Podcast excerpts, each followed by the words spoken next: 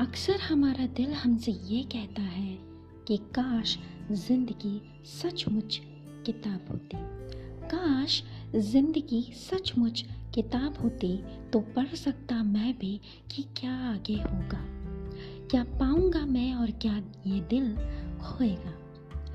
कब थोड़ी खुशी मिलेगी और ये कब दिल रोएगा। काश ज़िंदगी सचमुच किताब होती। फाड़ सकता मैं को जिन्होंने मुझे रुलाया। है जोड़ता कुछ पन्ने जिनकी यादों ने मुझे हंसाया है। हिसाब तो लगा पाता कितना खोया और कितना पाया है। काश ज़िंदगी सचमुच किताब होती।